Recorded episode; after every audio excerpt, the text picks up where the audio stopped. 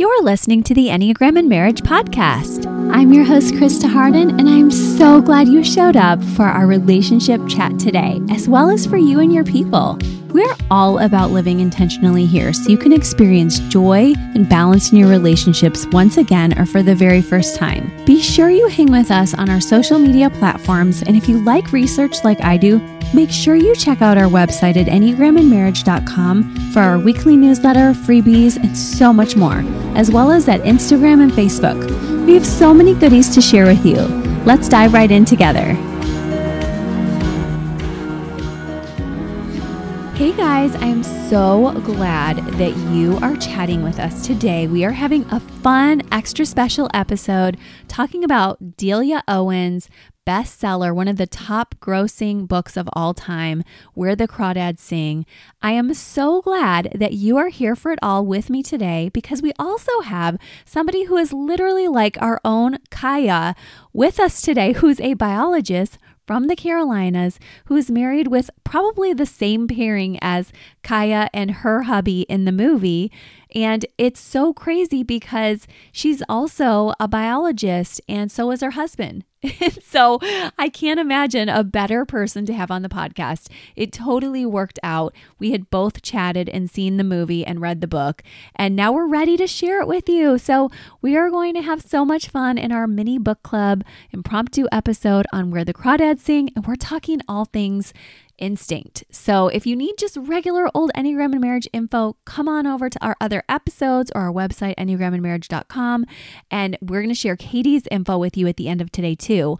But just to give you, before she comes on in, she's going to jump in with some biology facts to set us up with the actual terrain. And then we're going to jump right into the instincts that we think everybody was in the movie and get into character and portrayal and lots of fun stuff. I'll first give you just a quick preview to refresh you if you haven't haven't seen it or read it in a while, and for those who just want to know more about it as well. So basically, we have set in the 1950s and 60s a story about a young girl who is tragically abandoned by her family due to their own traumas and hardships and abuse and neglect and mental illness. And she's living a solitary life uh, on a, a very swampy, marshy area. The townies call her Swamp Girl. And fortunately, there's a young man who takes interest in her, teaches her how to read. He's similarly aged, just a couple years older, a brother's friend. And he ends up not only befriending her, but really sharing and has already shared the love of the creatures of the marshes with her. And and they find such a connection not just by their environment but by their love and passion for nature and being naturalists together. And unfortunately he leaves for college and then another man swoops in on the territory who is not meant to be with Kya but who's just unhealthy and riding her coattails basically and also abusive. So when we get to the crux of the book we find out that the first lover has left to go pursue education, doesn't think that this marsh girl can fit with him well in society, and has cast down his love in favor of his social. And then we have this other guy stepping in, and we'll talk more about instincts, but he steps in to take over, but with his abusive patterns, creates such a kill or be killed fight with Kya that there's a court case and later he is killed. And we have to wonder throughout the whole movie who did the killing. Was it Kya because he was about to kill her? Was it perhaps even Kya's first lover, who is, of course, coming back later, jealous? Total spoiler there. Um, or is it that he gets killed by an accident? So you have this mystery, you have this triangular love story, which people love this trope of who's she going to end up with, what's going to happen. And of course, you find out pretty quickly it's not going to be the dead guy. Um, but we also want to know is she going to end up with her true love? So I love, love, love this book, this movie. I highly recommend it to you. We're going to jump on into the conversation with Katie. Thank you again for joining us for Where the Crawdads Sing and totally Enneagramming it up with us. Katie, thank you so much for joining us for the special episode today. Thank you so much for having me. I'm so excited to talk about this. Me too. It was such a fateful time when you and I both approached each other saying, I just saw this movie. so we had to do the episode together, right? I just absolutely. I mean, I had to reach out to you because you're kind of my safe place to like reveal the emotional side. Uh-huh. And I had to tell you about it. I was like, she's going to understand if I tell her this. but you didn't know I had just seen it and that this was the book my husband got me for Christmas. So I had normally not reading this kind of genre. I hadn't been able to stop reading it. I devoured it in a day and then had just got back from a date night with him watching it. So when you approached me, I was like, I was just going to approach you. That is so crazy. I mean, that is so fateful. I mean, I read this book in 2019, so I was like oh, kind of wow. worried that I would not remember it, but I mean, there's no chance of that. It was so outstanding. Exactly. And I know that our audience knows from the preview a bit, but you're a five and you're also a biologist. So here I am, just like, this is legit your perfect movie, right? In a way. It was literally the most perfect movie that could ever be created for me. I know I'm like the worlds have officially merged when you put you, this movie together, and our podcast today, guys. For those listening in on this convo, you're with us too. So grab your coffee and your tea and have fun because we're just delving into where the crawdads sing. You guys probably know that this movie is literally one of the best selling books of all time now made into a movie. Taylor Swift's on the soundtrack. And we here have somebody, not only is Katie, our guest, a biologist and so similar to our main character of the show, but you're also in the Carolinas, right? Where, which is where this story is taking place, right? Ish. Yes, I'm in South Carolina, Columbia, South Carolina. So, okay. Born and raised. Wow. Okay. Totally. So glad that we have you to share about the terrain a bit too, because uh, for those who don't know much about this movie, and it, please see it or read the book before if you're if you hate spoilers, because there's going to be some of those today. But um, you were telling me about the fact that it's not even filmed there. Is that true? It's true. Um, it's okay. filmed in just um, on the north shore of New Orleans in some parts. And then it's also for the town portion is filmed in Houma, Louisiana. So all okay. that's in Louisiana. Okay. But you know the terrain in general, and even I do in Florida, that it is murky, it is swampy, and it it probably was it quite realistic for where they said the book was set. Gonna get nerdy for a second. Just um, for a second here, guys. Yes. so it was filmed um, um, April through July 2021. So it's actually kind of fresh off the press, if you will. Mm-hmm. Yeah. And, and, so for those of you familiar, I don't know if you've seen Swamp People. I haven't, but I bet some of our listeners have. On the is uh, Swamp People is um from the History Channel, and that's also filmed near Houma, Louisiana. So you can kind of get your bearings that way. Mm-hmm. So if you look at the film, like in the beginning of the film, you see the young Kya out in the Marsh Islands, and she sort of gets lost. But if you'll look as a biologist, I look at those marsh islands and they're very broken up, small, disjunct marsh islands. And so in that area, they have a lot of hurricane damage. And actually, those marsh islands, some of those are broken up due to like levee building, you know, in the Mississippi and some of those sediments from the mm-hmm. levee building and from the river itself are diverted. And so the marsh islands do not get replenished. So they're kind of um, creating a bunch of disjunct habitat. And so there's you know, kind of, it's kind of dwindling, if you will. So you'll mm-hmm. see a lot of mm. tiny marshes. And so it would be very easy to get lost. I mean, I've kayaked in the marshes before, and it's, unless you have a good GPS, you might get lost. Mm. Um, so that's wow. very, you know, very common. And so some of the plants that we kind of see in there, if you see the saw palmetto, um, so it mm-hmm. looks very like a spiky plant that comes out, you know, the fronds kind of comes out as fingers. So you'll mm-hmm. kind of see that all through. So when I first saw the trailer, I was like, this is definitely filmed somewhere in the South because mm. resurrection fern is kind of a Southern species. Mm. So um, you might have reeds and things like that.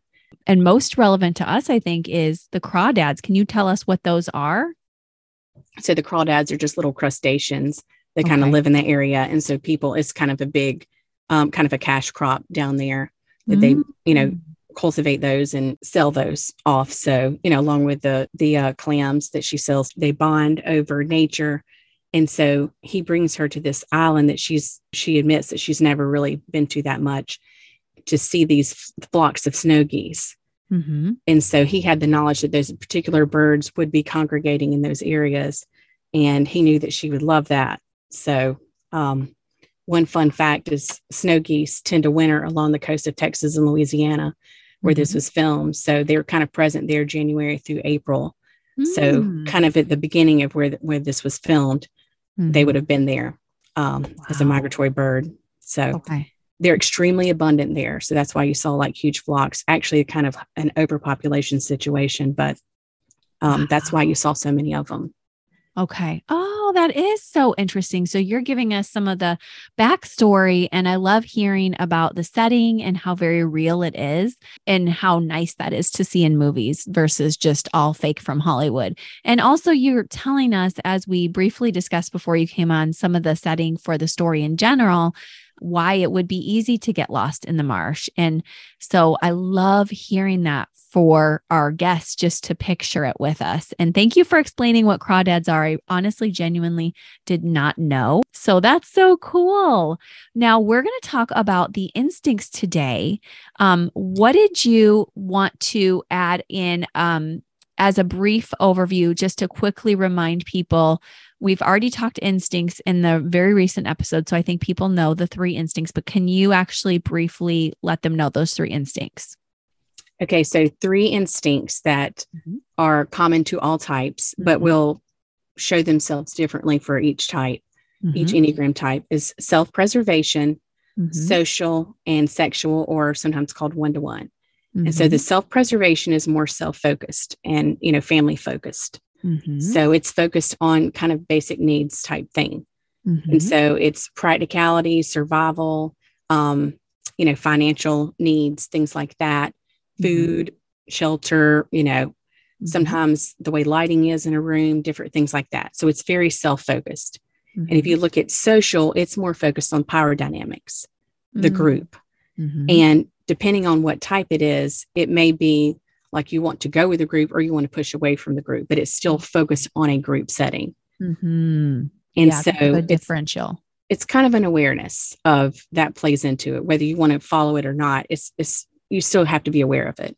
Mm-hmm. Then you have the sexual or one to one, and that's mostly like your one to one relationships, one at a time. So your one on one relationships and it's also um, can be sort of like a broadcast attract energy very energetic ener, uh, energetic mm-hmm. feeling mm-hmm. and it's kind of a um, and it could be a pushing boundaries also. So mm-hmm. it's just kind of like a, a, slightly more aggressive in my opinion um, instinct. Mm, i totally see that. And i i think we have all of us all three instincts. Would you agree? Absolutely Yes. Okay, perfect. That really gives our audience a sense of like they're tracking with us and we we have our terrain, we have our sense of crawdads, but tell us about some of the ways that you think that this story kind of moves with the instincts. Um, if you think that there's any instincts involved and what those instincts are, and I'll chat with you about it too, but I know you have some notes about it. Um, so Kya, I think is a self preservation, in my opinion. She's mm-hmm. very self focused, mm-hmm. um, doesn't seem to really care about the social.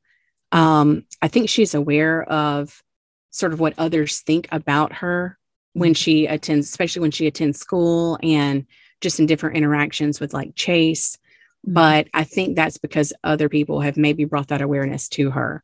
But I think she's definitely more self focused in family because um, when everyone left her, she quickly like kicked into survival mode there mm-hmm. i mean it didn't even seem to skip a beat. She was like all right i got to make money because i got to survive. I got to have some food in here. What do i need? And so and then when she thought the land was going to be taken away from her by developers she was like all right what do i need to do? I need to go and research the deed. I need to figure out you know she did have a tip from Jumpin' in his wife about do you have a title to the property? Like a practicality like do you have a title? Like go find that. And she's like mm, got it and so at this point, she'd already learned how to mm-hmm. read. Mm-hmm. So she went into the deed office to figure out like anyone anyone that pays these back taxes gets this property. Mm. That's not going to happen. So she was like, How do I make money? How do I make money to survive, to mm. keep what I need? Mm. So I think she's mm. preservation and mm-hmm. her competency in both art and her mastery of like reading and writing and her in-depth, you know, naturalist um, knowledge, you know, scientific knowledge, mm-hmm. ultimately is what helped her survive. Like, I mean, I it was, she, mm-hmm. yeah, it's, you know, so she used her competency. I think she's a five. So um, she used her competency for survival. Okay. No, So I she wasn't- that. Mhm. She wasn't necessarily putting that out. You know, she she put out the books and everything, but her competency, I think, was more focused on just let me survive and let me stay out here by myself, self-focused. You know, she's not trying to have a standing in the community. She likely didn't even care about that. She Mm. did her art and her research for her and her alone. Mm. Um, Mhm. and Yeah. so, and you think about, um, I mean, she was mostly a teenager when she met Tate, and you know, later teenage years when she was with Chase. So she wasn't out there like lovesick in her boat, or at least it didn't show it, looking for her love interest. Like where where might they be? So she doesn't really give those sexual or one to one like relationship focus vibes to me. Like she let them Mhm. come to her. hmm Yes. And I think that that's really, really helpful for people who were curious. Like some of my family, being all social subtypes, were literally like shocked. Like, how could she make it on her own? But it's like self preserving subtypes. It's kind of what they were born for. Like, if I get stuck alone, this is what I'll do. And it might even not be so bad. And that's seems to be how she survived. Like you said, as a biologist, you can understand with your um, love of nature, how you can fall in love with nature and find home there. Um, yes. So I love how you're reminding people like, if you're not a uh, self pres type, there's a lot of beauty that can be discovered when you do finally get past that initial fear of being on our own or your own. So be encouraged if that ever happens for even a brief time. But for me, I've lived a year on my own and I really needed that because you tend to have, even if you're like she is a writer or you've got relationships, you tend to still need a bit of time on your own. So I think that's a very realistic assessment that she needs her time to write, to think, to reflect, to study, to rest. And then she's very intentional with her relationships otherwise. But again, I don't think everybody would choose to make it. And her siblings who ran off, they did not choose to be self pres, right? Basically. Right. And that's the thing is she was quickly able to disconnect herself from the emotion of Mhm. being abandoned and the fear Mhm. of being out there by herself. Mhm. I mean, she was scared to be in the house by herself. That's why she drug her um, bed to the porch so she can be out there and she can at least hear all the things that she loves so much instead of the creaks of the house. Yes, that's true. So she didn't say, I want to be isolated from the world. It was people that were, you know, difficult for her. And I felt that there was some similar themes to To Kill a Mockingbird, Scarlet Letter for those who love American literature like I do. I thought they did so, like I don't normally, as I said, really read books in this genre, but to be honest, it's like this theme and this woman who wrote it, as you know, zoologist, conservationist. I mean, this is somebody who really knows her stuff and I think knows literature too, to where she really brought out the themes of, you know, these are hard places for self pres types to be made fun of in the world and to be isolated feels at least like a bit of a solace, right? Yes. Mm. Yes, definitely. Especially if you don't want to conform. You, you just don't want any, any part of that. Like you don't care what people really think about you. Yeah. And I really think that that was true about her. She really just didn't care.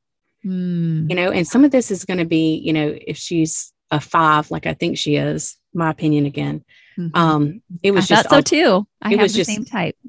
yeah she was it was just too real for me for that not it's like it, it was hard to watch i'll be honest with you um Oh, it was hard to watch and not cry yeah. um Mhm. but so she quickly i feel like she just you know kicked into that survival mode she didn't brood on the emotion of everyone leaving her and i think that also helped her survive a bit her disconnection from emotions and her ability to observe that helped her live everyone else left and they were scared of the dad but she was able to stay with him because she it's even mentioned in the movie she saw what other people did her siblings did and learned from their mistakes Mhm. and and i've said that before too and i Mhm. won't even get into that on a personal level but i've definitely said that before and Mhm. she was observing on like when's a good day to approach him like she sort of like just like she take she would take in nature and observe the best times to go to different spots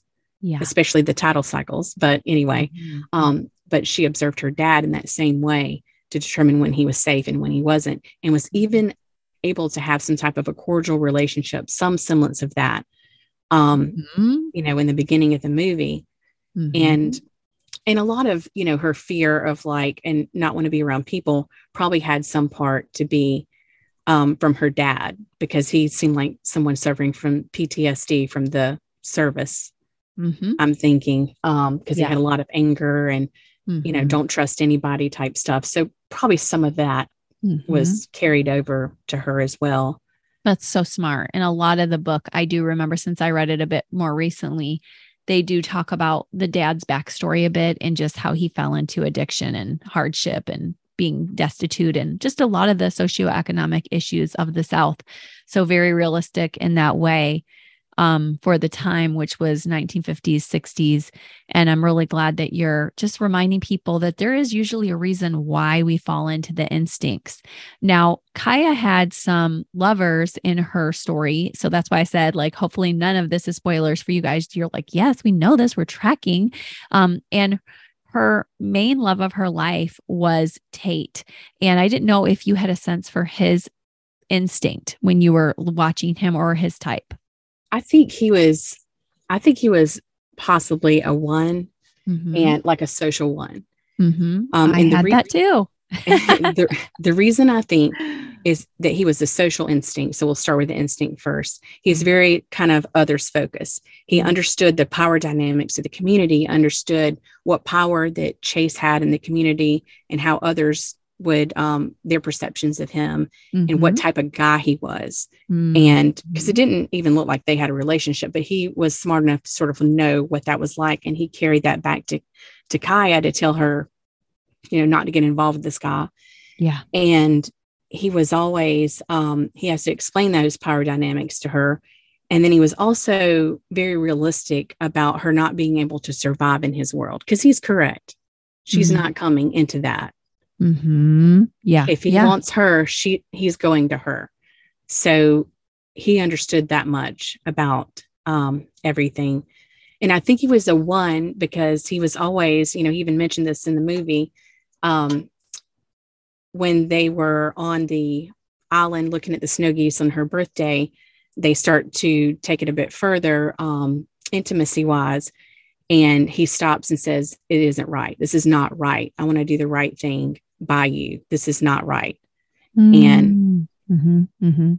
so you know kind of mainly due to their age but um, he also knew how the community would sort of view her. Oh yeah. some, if something were to happen he just knew how everything would sort of trickle down Mhm. socially And that was very, yeah, what a great reminder you made. And it was his one and his social because there's a sense of right and wrong and the sense of, which I think is beautiful that he also knew for a female, just because a lot of the themes of this book are about survival in the wild.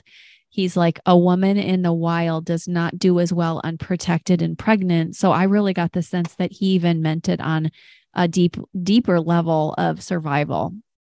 yeah i mean i'm sure you're right. Um, and also you know this is 1969 so Oh, there was a lot of properness going on Oh, and you're right. you know females should dress like this and act like this if you're proper Mm. um you know in the south. I grew up in the south so i mean that's just how it goes. Yeah, you Yeah, know right that's or good to wrong there's a lot of tenants from that you know time period as well Mhm. and girls you know proper girls don't live by themselves because they're literally no chaperones and Mm. anything could happen Mhm. and um that's why his dad the shrimper was talking to him like you know just be careful you know how things can be perceived so he's also giving him that you know just helping him get you know oriented to the social environment how that would sort of play out um but another reason i think tate was a one is because he was you know um looking out for what was best for her not was not what was best for him. He was teaching her. They bonded over knowledge. They bonded over nature. Um, he wanted to empower her to be the best she could to be self-sufficient. And he was also smart enough to realize that she would not take a handout. So he has to help empower her with the tools that she already has to be the best she can so she could take care of herself. And he knew that that's what she wanted Mm. mm, how loving. And uh, we really know that social subtypes look out for others first, and not always, but usually. So that is, oh, just beautiful. And what a cool character. Now, he has his failings as well, like you alluded to, that he really does fall into putting what others say is right ahead of love. And whether that's a wrong or a right, you can hear from me where I lean um, because I don't lean social. Um, I would put love and self preserving first before what the society would say. But we know the social instinct has a lot of nobility to it. So I'm not negating it or saying he's wrong, but we do know that for a choice, um, later he found the sexual subtype within him to be so strong that he did feel like it was a mistake. Did you perceive that too? Yes. Yes. I totally agree with that. Yeah. Um, wow. Yeah. It's hard. That would that hit me on an, a raw emotional level as well because I had some similar experiences. Even though I thought it was a five one dynamic, I was like, I bet a lot of us have had some of these dynamics in our youth, and it really hit, and my eyes welled up, and I was like, "Whoa, this is touching some stuff." So I get it, girl. Why you were like, "Whoa, this movie! I can't even imagine it being my exact type." Uh, it, it, was just overpowering because that's literally how my husband and I got together was oh, he was wow. teaching me things about nature like botany and plants that I didn't know about before. so it literally was like a missing piece of the puzzle and the way that oh he was God. so genuine and caring and looking out for me. Oh. And he's also, you know, empowers me on a daily basis, mm. you know, as a leader, mm. which sometimes it's hard to see myself as one, but mm-hmm. he helps me see um, and he's you know he's very confident but not in an arrogant way and he doesn't seem to be challenged by her knowledge or her success like with publishing mm-hmm. um oh, unlike yeah. chase was challenged yes. by that yes i love that you and your hubby have had this moment where he's like hey i know how to help you to rise up i'm not embarrassed or afraid for you to be good too. And you're saying Chase did not have that. He had to be on top. What subtype, or we're going to use the word instinct here, do you think that he is or was in the movie mostly? He was he was sort of tough for me to figure out a bit. Um, he feel I feel like he's like a sexual subtype. Mm-hmm. I did too. Mm-hmm. Um, I thought he was maybe a type eight. Mm, okay. And I only had three or eight. I didn't have anything farther differentiated, but I see that. Tell, tell us more about your thoughts around this. And I know it's fresh. He was literally just charged by the lusty desires. Mm-hmm. You know, I, mm-hmm. th- I think he was a body type.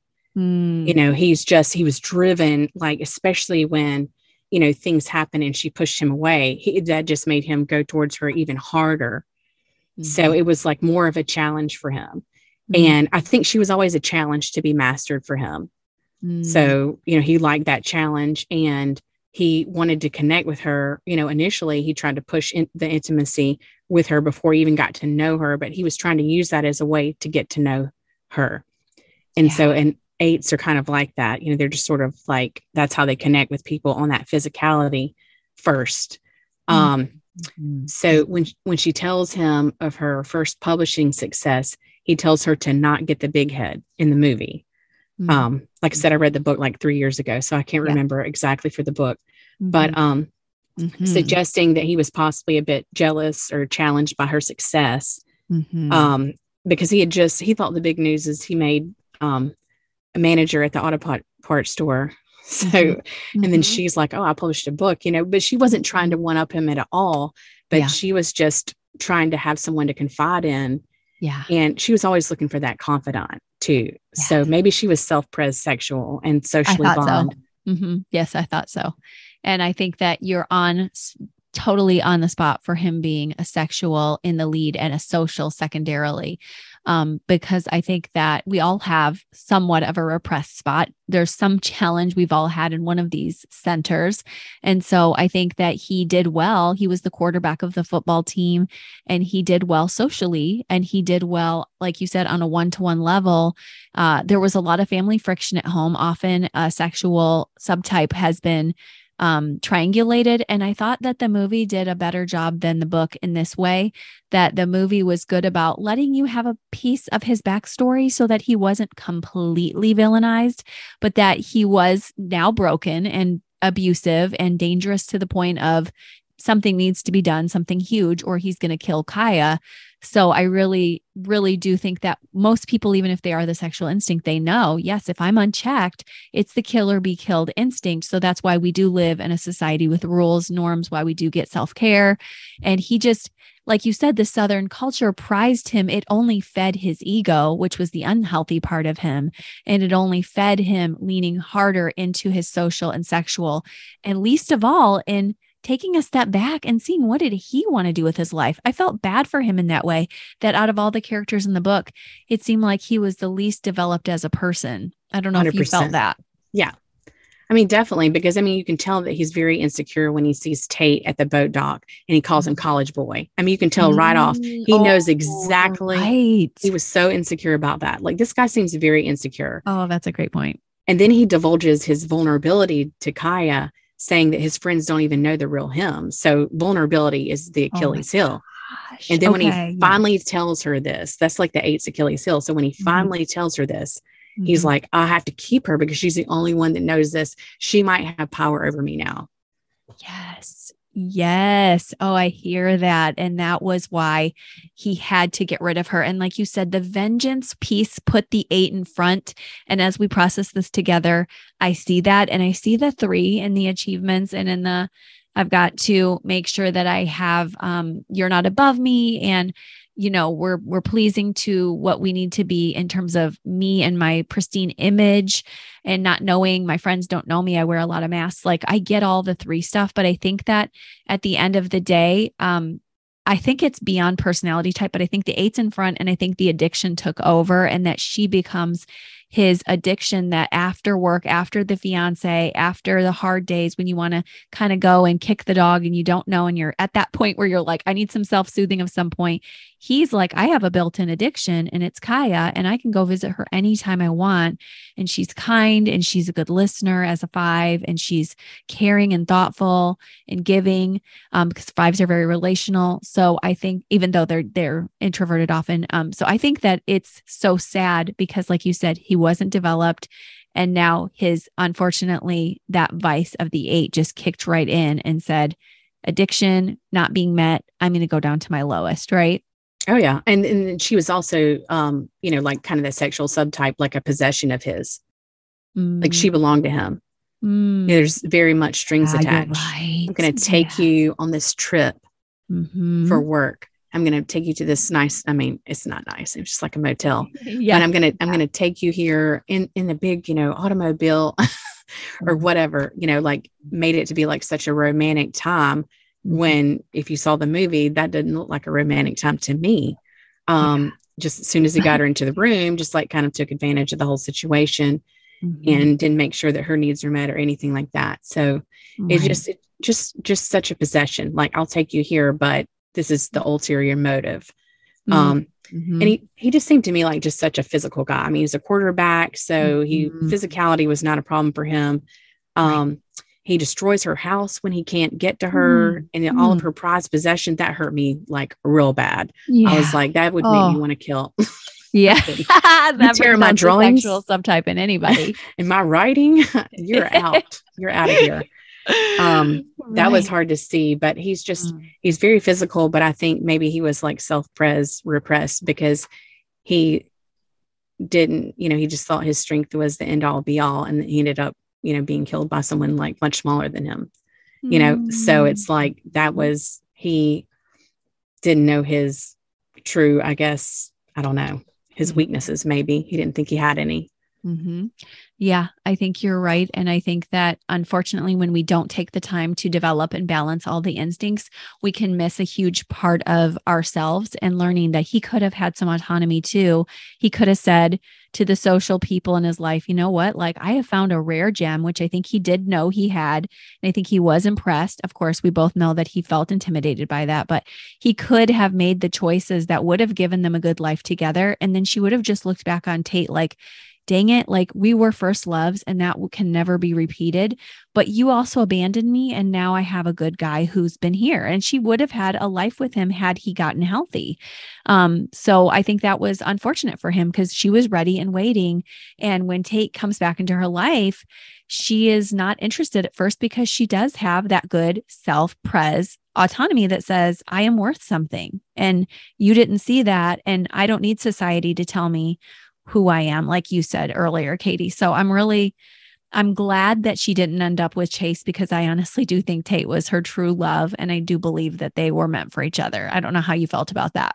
Oh, yeah. Uh, definitely. I mean, you could definitely mm. see that both of them, especially if they're in this scene when, you know, they agree to be, you know, boyfriend and girlfriend or whatever, mm. um, when they meet at the tree and they uh-huh. have sort of like the little whirl of wind and leaves and they sort of get caught mm-hmm. up in that.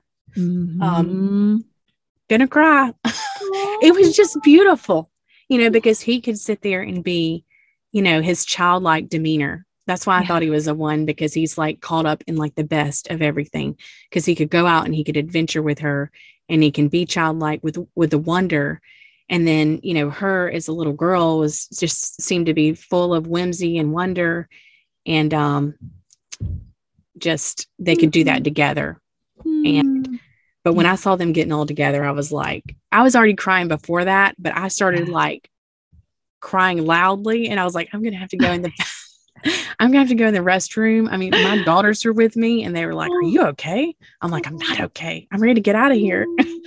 get yes. me out of here now.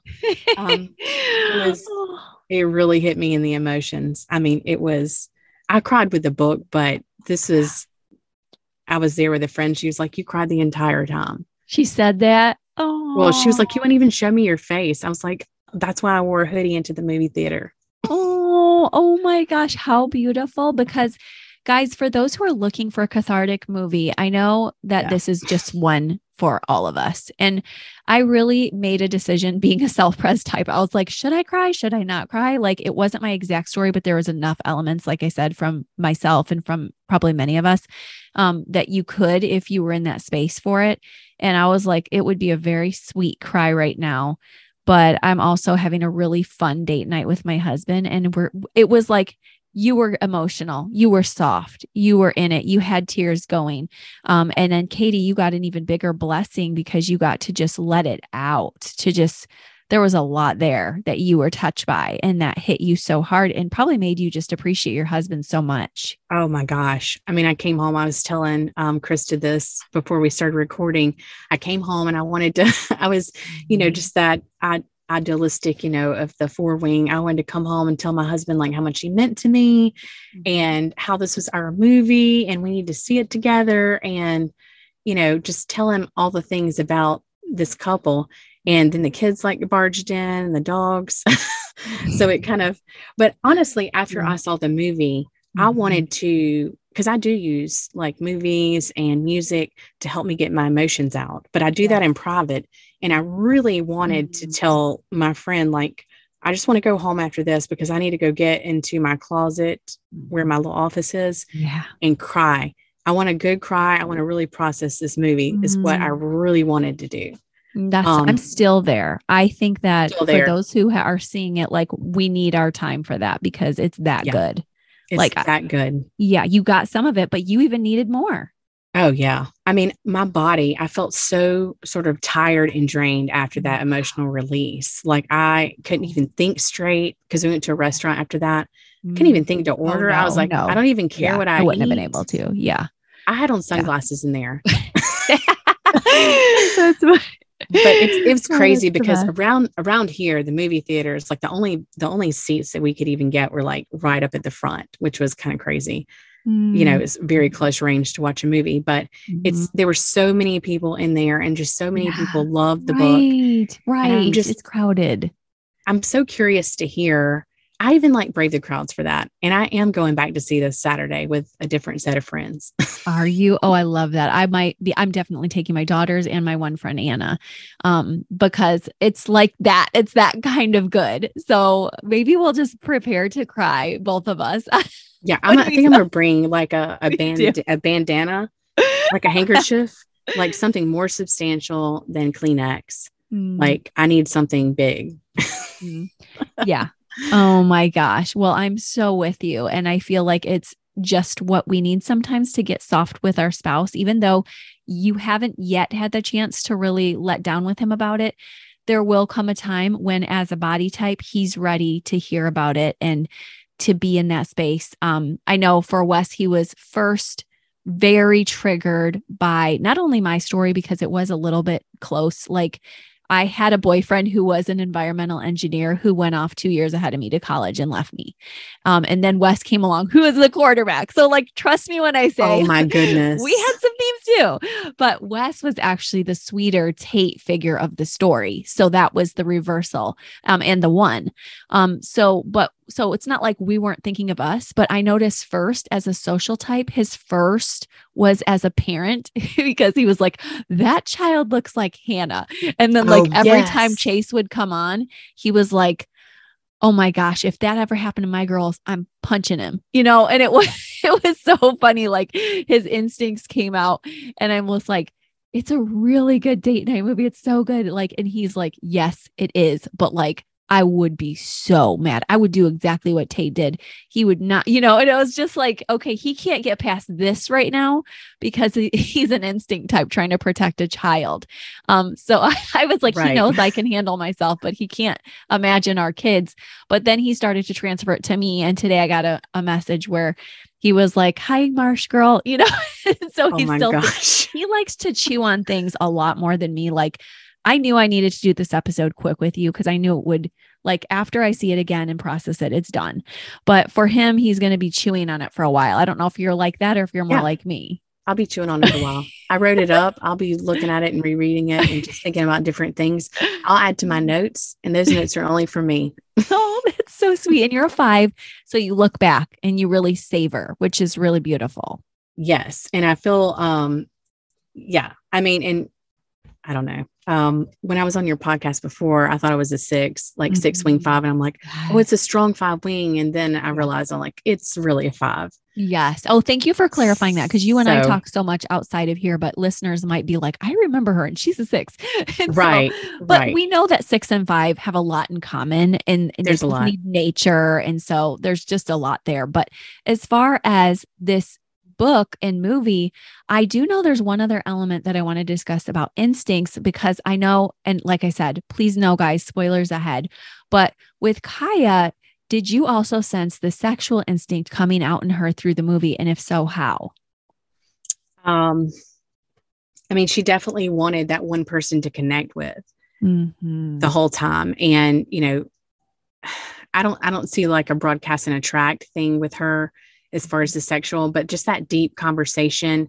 And she would, you know, lead, you know, have questions for for the different guys, leading them into their vulnerability and like asking them more. And she really wanted to go deeper with them, as you know, because when she was with Tate at the tree, she um, asked him more and told him that he it was a comfortable spot for him to talk to her about the death of his mother and his and his sister in the car wreck Mm-hmm. And so he mm-hmm. was able to be very vulnerable with her. And soon as he was very vulnerable with her, she saw that, she checked that, you know, genuine aspect and the connection. Then they were, you know, started to kiss or whatever.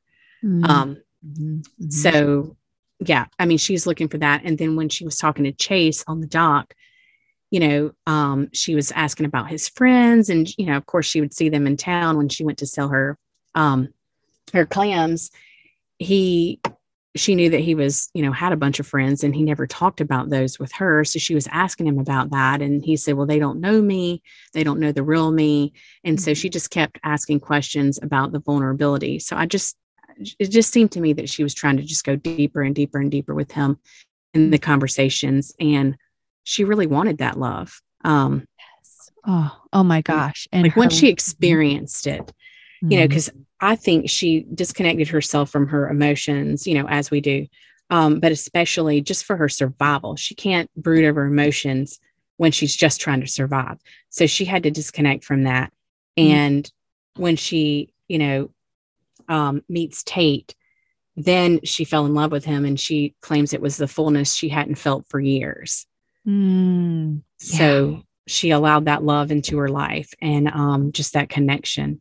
So mm-hmm. I really feel like she was very, and she's, I mean, she's, you know, pushing boundaries. I mean, just her existence is pushing boundaries. so, mm-hmm. um, I feel like yeah, I mean, I I can easily see, you know, and just also, you know, the vengeance part, um, where she's she's going to make sure that you know it's either you or me, and you're mm-hmm. going down because I'm yeah. not going to live in fear. I'm going to take care of this right now.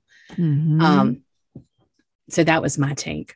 Yeah, and I really like your take because I think it's very on, spot on that the sexual instinct for those who have had reasons to suppress it comes out in adolescence when we finally get permission to let it out. And I think that we often put that instinct out to find a mate and then come back to our other instincts. And I like that you also said when it was needed for the kill or be kill instinct, there it was again. So I think that people don't know about instincts. And so they're like, hey, let's judge in a courtroom. And they forget, like, maybe somebody is seeming social or self pres or very healthily sexual, and they don't know when somebody's life is threatened, which she alludes to in her writings, which is the fun twist at the end, um, that you really see no, she did have a very strong survival instinct and she was going to be killed. So she had to make that choice, right? Right. Wow. Well, that's really cool. And do you think, I know we're ending, but do you think before we do that the town had any um, kind of personality or instinct because I notice with the town that they seem to have sort of, I think most towns do probably a certain instinct. Um, I mean, I would say social. Yeah, that's what I thought too. They I mean, it's very just, judgy. Well, I mean, it's the time and it's also, you know, a southern town. Mm-hmm. There's all it is is judgment. Yeah. So it's literally, yeah, it's the main thing like if you're not doing what everybody thinks you should be doing that you're wrong. Um you know in, in even now in 2022 in some southern towns like women still kind of only typically have certain jobs. And if you have different jobs like i'm a scientist you know biologist like that's not very feminine. Mm-hmm. um according you know in some mm-hmm. places i've been i'm just not even going to name any cities. But they're like you do what? And it's just like all the people that i meet from that town they just there's like i don't even know what to say like mm. there's no, I don't even know how to make a conversation. Mm. Mm-hmm. Yeah. Not that I'm better, but I just, I don't know any commonality. You know, if I say something, they look at me like I'm a freak. Yeah. Yeah. And you're like, well, so I just think, you know, it's just the norms there. Everybody wore the same kind of clothes, everybody dressed the same, hair the same, did the same things, and this was proper and that was proper. And mm-hmm. um, I mean, I can't even imagine living in a situation like that. I mean, there's no way that, I mean, I don't know. It just, it seems so far from the social norm. Mm. You know, it mm. wasn't just a couple things, but if you're living out in a, that's kind of like away from the norm now. Mm. if you're living in a marsh by yourself and you're a child, I mean, that's just unfathomable, unfathomable. Mm. Yeah. And I think that you've really named it well that they were just dealing with the social subtype as a culture, like, you know, towns do, because that's the nature of a town, but that we're really noticing that it's real in your life. It's been very real and that's been very important to your story is that you know who you are and you're a self-pres type like Kya. So you one more commonality. and so and so there you go. I mean, you're not always self-pres, but I mean just in the five-ishness, like fives being self-pres. And so I think that that's really cool that you can say like we we both have had to rise up against people in the south who haven't believed in us and then I love that there's this one, I think, a nod to Atticus Finch, courtroom to kill a mockingbird, uh, lawyer who takes on the case pro bono and shows us the good in the world. Um, and I think that he's so sweet to really say, like, I believe that you have dignity. And um, I think that that was one of my favorite characters too that I didn't expect to be seeing. Right. And he was saying at the end in the closing comments, um, right before they made you know, gave the verdict, um, that he he admits like he judged her too. And even though he was nice to her, yes. he still judged her. brought that up. Yes. And you know, he's he's you know guilty of not seeing the good in her because I mean she's out there doing the best. I mean, no one gave her any credit. Like you're a child in the marsh, and you raised yourself, mm. and you fed yourself, and I mean you're out there living in all these. El- no one, no one said that at all. Right. That was not even, it was never mentioned anywhere, the book or the movie. It's just mm-hmm. like this is this is like a total like bad A. I mean, she's out there doing everything and mm. just trying to survive and mind her own business. exactly exactly. And, and i think you're right it was totally undermined because i think females are just starting to get their voice and we're learning how not to shut down men in the process but it's really nice to be able to say we have seen some growth and progress but there's still more to do and we need each other and she unfortunately didn't have many females, but I really liked how Mabel and Jumpin', the Black African American, however you feel comfortable sharing that, whether that's your culture or not. Um, I'm from Detroit and we often said African American.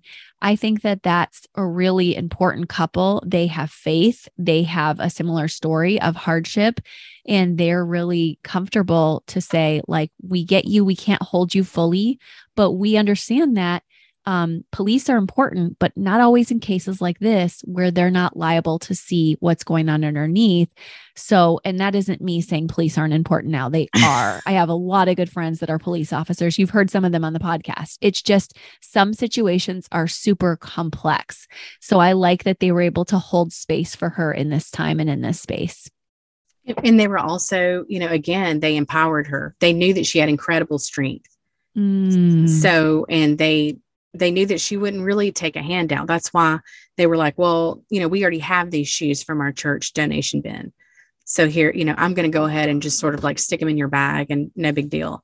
Because if they try to give it to her, they try to give her the sucker as a kid, mm-hmm. her dad, I'm sure, was like, don't trust anyone, don't take handouts, people. There's always an ulterior motive, whatever mm-hmm. it is. So mm-hmm. he had already trained her for that. And they were, they were smart and they were, I loved how there was so much nonverbal communication going on between those mm. you know that mm. whole dynamic you know kya and um that couple i love that couple too i mean the way that it was so heartbreaking when she basically um, said without saying you know that chase did um, take advantage of her and how he wanted to sort you could tell he wanted to go to him um, but mm-hmm. you know he wasn't going to make the situation worse or anything like that i think that was kind of a teaser you know mm-hmm. it so it could like take you off on those tracks like it could be Jumpin' or it could be tate mm-hmm. when he said get out of town for the week or whatever so mm-hmm. it was kind of you know did have those tenets of um, suspense but i mm. really loved the i really love the a lot of the nonverbal communication and i think there's a lot of power in that